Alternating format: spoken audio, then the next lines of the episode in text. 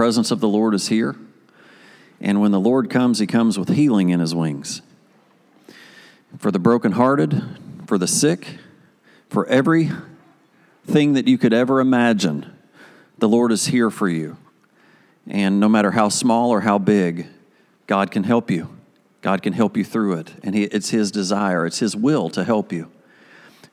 Father God sent His Son Jesus to come and help us, to walk with us, to care for us, to have sympathy and compassion on us, and to understand us, and for us to understand Him. And I want you to know that that God is here. And He is in us, and He is in this place. And it's His desire to love on you and to help you. We've been talking the last few weeks about godly friendships. We've learned the last also couple weeks about mentors and how there are people in the church that God places in the church to help you get to where you need to be, get to where God has called you to be. And without those godly friendships, we can't get there. You can't do it on your own. It takes people, it takes a village, it takes a church. Amen? How many of you are where you are today because of people? Negatively or positively? That's not necessarily always good. Sometimes I've wound up on the wrong road, and a lot of times due to people, due to decisions I've made, and due to people that have influenced me in the wrong way. On the flip side, there's also godly people that have helped me get to where I'm going. And it's so important, and it's important to the Lord. We've seen in Scripture over the last few weeks how God wants you to have the right friends. Everybody say amen. Last week we learned that it takes two to agree. God says that if two will agree on a thing, He'll do it. It takes two, it takes more than you, and it takes agreement. How many of you know for a good marriage it's going to take some agreement? That's hard. Sometimes I don't want to agree. Can anybody say amen to that? Not about me not wanting to agree, about you not wanting to agree. Yeah. But it takes more than one, and it's such a big thought. And I've got to be counting on people. And last week we also learned about our mentors is not making them be perfect because there's no perfect person out there. Jesus is at the right hand of the Father. He's the perfect one. He's in us, but we're still not perfect. So don't make your mentors be perfect. But today, it, I, let me just say how blessed I am. I am such a blessed person, and God has given me such an incredible wife.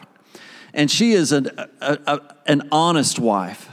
She is a wife full of truth and one that so desires righteousness. And I've been so blessed by the people that God has put around me, by some of my closest friends, by my parents. I have been so blessed with the people that have been around me. But it's not just about the people it's about being in the right place. How many of you have been in the wrong place at the wrong time? Do you know God's a God of places? I'm going to show you that today. We're going to talk about places. Acts chapter 17, verse 26. Let me read this to you. For one man, he made every nation of the human race to inhabit the entire earth, determining their set times and the fixed limits of the places where they would live. God is a God of time and He is a God of places. God has a place for you, God has a time for you. There is a time, if you look, um, is it uh, Ecclesiastes? There's a time for everything. God is a God of time and a God of places. If you're somebody who loves ice fishing and you got to be somebody that ice fishes all the time, this is not the place to live. If you love hiking in the mountains out in Colorado, we don't have those kind of mountains here. We've got cool mountains here, but not Colorado mountains. You can see that there are some places that are particular to maybe certain likes or that sort of thing. But if you like surfing, Tennessee's not your spot, unless you like car surfing. Don't do that. God wants to be the Lord of every part of your life. Psalm chapter 16 says, Lord, you alone are my portion and my cup. You make my lot secure. The boundary lines have fallen for me in pleasant places. Surely I have a delightful inheritance. In other words, David is saying, David is saying that there are boundary lines for my life. And those boundary lines are both places that everything inside is to be treated as pleasant. And everything on the outside is to be treated as forbidden. And we get in so much trouble in our life trying to live this purpose driven life, but we find ourselves outside of those boundaries. We're looking for things to go right, but if we would look at where we are, we're not in the right place. Have you ever tried to get a blessing in the wrong spot? That's what the church does. We get out here and wander off and then ask God to bless us. God says, Whoa, whoa, whoa, whoa, whoa. I've told you where to go. Get there and I will bless you. Don't go do your own thing and then ask me to bless it. How many times do we do our own thing and then ask God to rescue us? And usually God does. But what he does is he pulls, pulls you back under his fold. Amen. God has a place. Are you with me? To have a truly purpose driven life, a life that God is truly the Lord, is the Lord of our life, we must be trained we can see that our world is not living a purpose driven life, even within the church. That's why we see so much adultery in our society, because we don't have the respect of our boundaries that God has given us. We are breaking those boundaries. And we look at adultery and just think of marriage and sex, but there are a lot of ways to commit adultery. Do you hear me? There are a lot of ways to get outside of what the true rules that God has placed forth for us. Amen? David said, No, there are boundaries that God holds us into, and He wants us to believe within those boundaries for a pleasurable life. Did you catch that? He said that within those boundaries is pleasure. We've been taught so much by the world that the boundaries within Christ are not pleasurable. We've got to get outside of those boundaries to be pleasurable. The Word of God says just the opposite. Are you with me? Have I lost you? Okay. Sometimes when I'm getting no response, I'm like, what? We need coffee. We need to do jumping jacks. It's so easy within the workplace to find ourselves outside of boundaries, to cross lines when it comes to sales or when it comes to any area that we live in, sometimes we think that we've got to cross those boundaries in order to be successful. You know what happens when we decide to take it on ourselves is it is a lack of trust. We no longer trust God within his boundaries. We think we've got to step outside in order to get ahead. It's a lack of faith. You remember, God says you have to excel in another man's field before God one day will give you your own. Did you hear me? Be faithful over little, and He'll give you much. We just want the much. So, how do we get to the next level? David has this understanding that God has boundaries for my life. And these boundaries are to be pleasant places where I'm believing God for the best. But I can tell you, sometimes within those boundaries, it doesn't seem pleasant. And that's why Rick Warren, in his book, The Purpose Driven Life, said something so profound at the beginning of the book. He says, You'll never find God's purpose for your life until it's not about you. That's tough. There's a place where God's grace is rewarded in your life, and you have to learn to call that a pleasant place. Joseph is a good example of this as a teenager. He was devoted to God, he was a believer in the Lord. His father even affirmed that belief, placed a coat of many colors on him. He did not necessarily affirm his other sons, but he affirmed Joseph. And Joseph had a dream. And Joseph had a dream that he saw his father and his siblings all bowing down to him and him having authority over them. And I believe Joseph made a mistake by sharing that with his family. Anybody here ever have challenges within your family? Well, imagine a sibling showing up and saying what Joseph said to his family. What happened? The brothers responded in rebellion, responded in anger, and went and sold him into slavery. Sold the brother into slavery, came home and told dad that he was dead. That doesn't seem like a pleasurable place, does it? Yet Joseph stayed, kept his heart right with the Lord. He went in, and what happened with Joseph? He got in jail. I'm sorry, he got sold into slavery and he went into Potiphar's home. What happened with Joseph at Potiphar? Now we know what wrong, what happened wrong, but Joseph got trained in the way that the king operates. What we don't see is what was happening to Joseph in this place. The place with Potiphar was a pleasant place because God was preparing him for something so incredible, no one would have believed it. Do you know what God was preparing him for? Rescuing a nation, coming out of slavery, working as a slave for Potiphar. God had a plan. God had a plan for Joseph, and Joseph stayed under authority. What happened? It all turned south. Anybody here ever feel like you're doing the right thing, serving the Lord, going great, and then all of a sudden things turn south? Joseph got accused of inappropriately being with Potiphar's wife.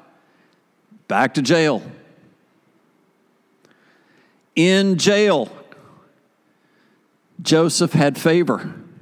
Joseph served in jail. The jailer exalted him, put him over the whole jail. Next thing you know, the cupbearer, two servants from the king shows up in jail. Both of them have a dream. Joseph interprets the dream. Both come true. One dies, as Joseph had predicted, prophesied. The cupbearer went back, forgot all about Joseph. What a pleasant place this is, God. What are you doing? Continued to serve, led that jail until the king had a dream. He had a dream. The cupbearer says, I know. I know where to go. There is a man sitting in jail right now that has your answer. And here comes Joseph got exalted over the nation, was given full authority, as much authority as Pharaoh. Do you remember? To lead that nation. God has a plan and a place for you. Sometimes things don't look great. That doesn't mean you've lost God. You haven't lost God. God is still with you. God still has a plan. And even in some of our worst circumstances, God can work them for good. Pastor, you don't know what I'm going through. No, I don't, but the Lord does, and He is with you. I have an incredible belief that if you will just trust and continue to walk, God is going to rescue you. It's a belief not just based on um, stories. It's a belief on my testimony. It's a belief on God working in my life. God proving through my life that His word is true and can be trusted at all times. You may be at a point where say, I can't, I'm not there, Pastor. That's why the church is here. To come alongside you and say, I know you're about to get a divorce. I know your life's about to fall apart, but I've been there and let me give you my testimony and I'm going to walk with you and let's start trusting God and I'm going to keep following up with you. Are you still trusting? Do you still have faith? I had my, my child this week, Colin, uh, said she had to lead a devotional. I want you to know what incredible things are happening in our high school. She went on a volleyball trip, and the teach the, the head coach made them lead devotionals. It was incredible. So she called me and said, Look, this is kind of what I've got in my mind. What do you say? And I started pouring into her heart. She's talking about worry. And uh, I said, You know what worry is? What, Dad? It's the opposite of faith. She had all these scriptures ready to take on worry. And I said, Wait a minute, there's one more. Worry is the opposite of faith. So, sidetrack, they're down at the beach out in the water, and here comes the lifeguard screaming, Get out of the water! They're out on the sandbar, and I'm probably telling this all wrong, but I get to tell it. screaming. And people are running off the beach, running, swimming. I was told, Brianna, you were even further out, but Ruth Ann had somebody else by the hand and was gone. There was an eight foot hammerhead shark. God's with them. God's with them. There are, let me just tell you, church on the hill, you step outside these doors, you step inside these doors, there are sharks swarming, waiting to pick you off. Do you know that the, it says that the enemy is just waiting to pick off people? Waiting to pick you off. But God is with you. I want you to know that that lifeguard served, in my opinion, as God protecting you. The authority, seeing, speaking, you responding, and getting out. You've come in here almost about to drown, and I want you to know the Lord is saying, Come back to shore. Come back to shore. No, it may not be quite as fun as you out there on the sandbar goofing off, but come off the shore. Come back to me. I've got you. I have a place for you. I have a time for you. And right now, it's not out there in that water. Right now, it's back with me. Yeah, it may not look as fun, but right now, we're not talking about fun.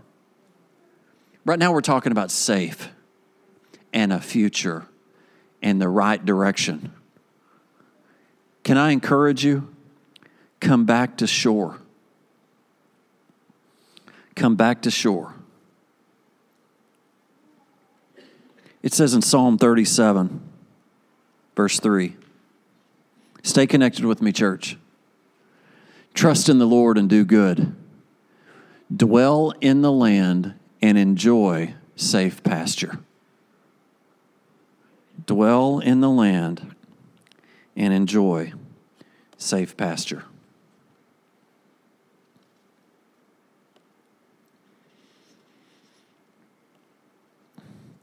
Today, I want you to think about who who are the who's in your life and the where's and the whens of your life, and whether or not you're really letting God be God.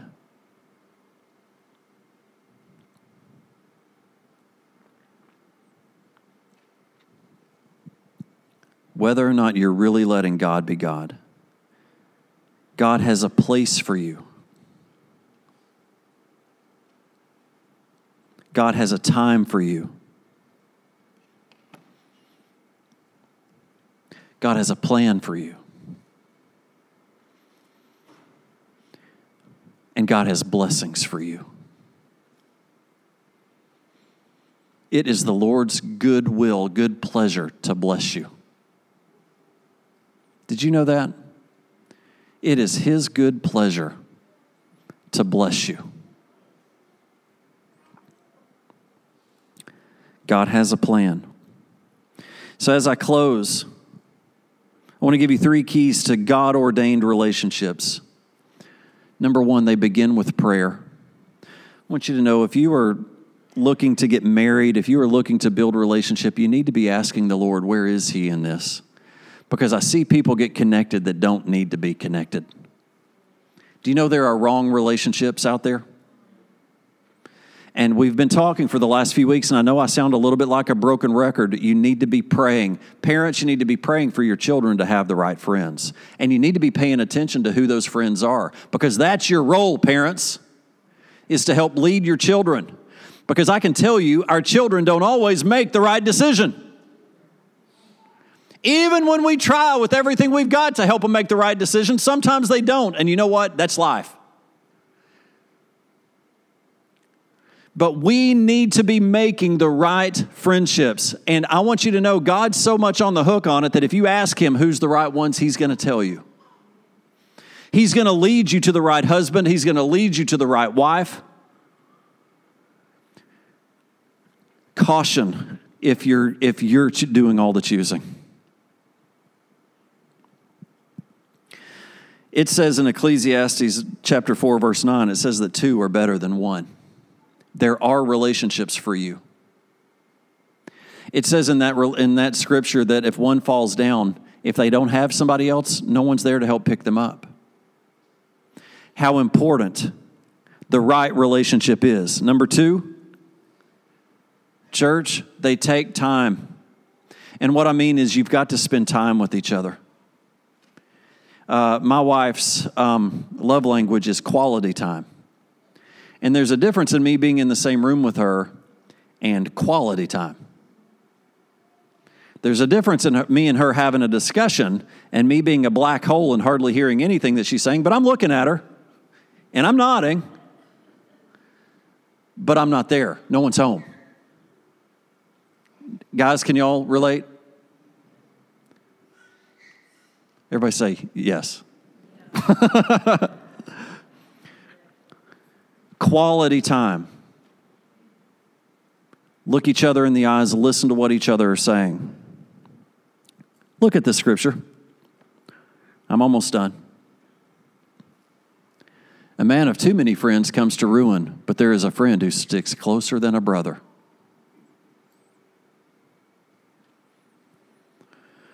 Closer than a brother.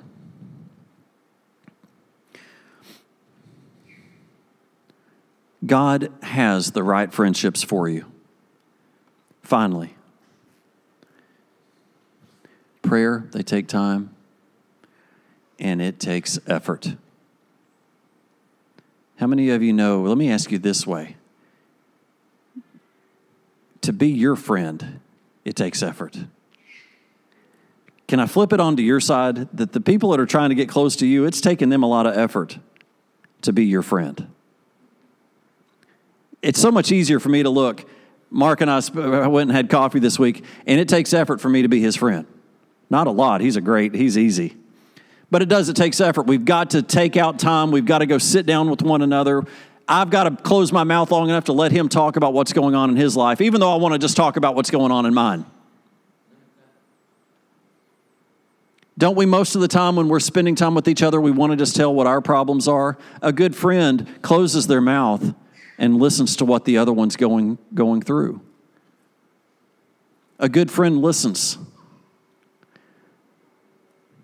My friendships take effort, and I know that the people on the other side of the table, it takes effort. I'm a challenging person. I need people to give, some, give me some effort to be my friend. Bill, are you nodding because you agree?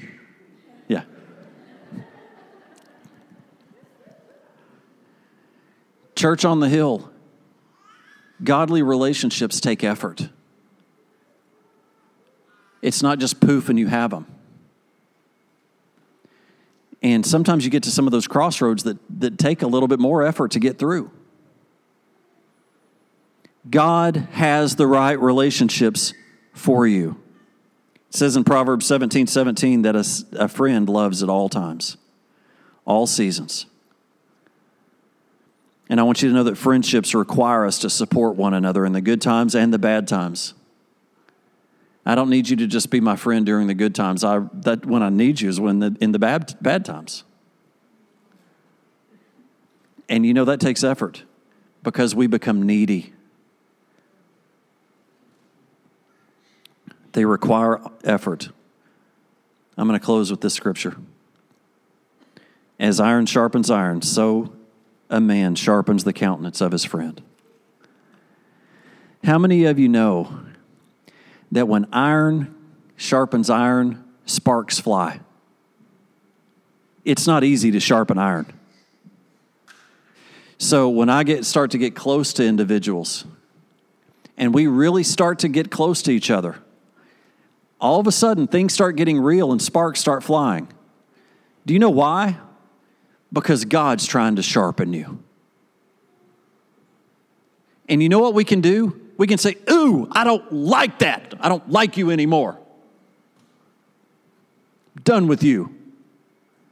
You know what God's saying? Hey, I'm trying to mold and make you. I've put godly people in your life to help you. Are you going to not listen to what I'm saying? Because I'm speaking through that person. God, that hurts. Well, okay. Let's talk about you hurting. Sorry you hurt, but this is the right way.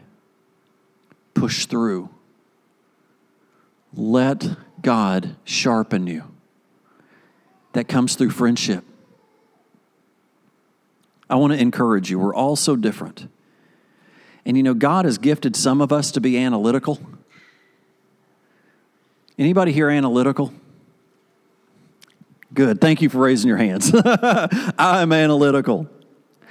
I am, I am one of those that I can just tear people apart. I can tear things apart quickly. But I want you to know sometimes you need to just chill a little bit. Overlook some things sometimes and just be a friend. We were talking in Sunday school today is one of the hardest things about being a friend is listening. Don't feel like you got to talk all the time. Just listen. And you know, there are those that uh, on the other side of the spectrum, just carefree, couldn't care less. And there are challenges that go with people that have that personality too. They need the analytical people around them to help get them back on track. They need a spreadsheet for their life. Me, I need people to burn my spreadsheets. God's put us together on purpose. me and Elizabeth are a couple of the most opposite people. Yet, in so many areas, we're very similar. And God has placed us together to help us to get where we're supposed to be. As iron sharpens iron, so a man sharpens the countenance of a friend. But as we have these different ways, our different personalities, because of those personalities, sometimes we put up walls where we don't allow friendships in. And what I want to pray for you today is to break that wall down and to allow the Lord to come in through people, to allow the Holy Spirit to come in, to allow healing to take place. Because as long as you stay on the outside, nobody can get through. Not even God. So as we pray for just a minute, can I just can we just agree together for the walls that maybe we've put up, maybe in marriage, maybe with our parents, maybe with our siblings, maybe with friendships. And church, I want you to know I know you've been hurt. Not trying to say that your hurt's not real. But the Lord wants to soften your heart. And He wants to place in your life godly people to help you.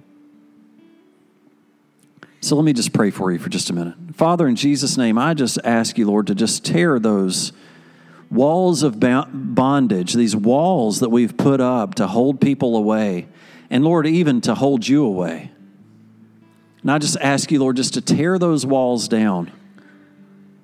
Lord, at the same time, I just ask for healing to take place in our hearts where we've we've stuck our necks out and we've gotten our necks chopped off. Father, I just pray for godly relationships according to your word and according to your heart and according to your purpose and plan for our life. Just ask you, Lord, to restore our heart to be able to receive what it is that you're wanting to do in our life. Thank you, Father. In Jesus' name. Amen.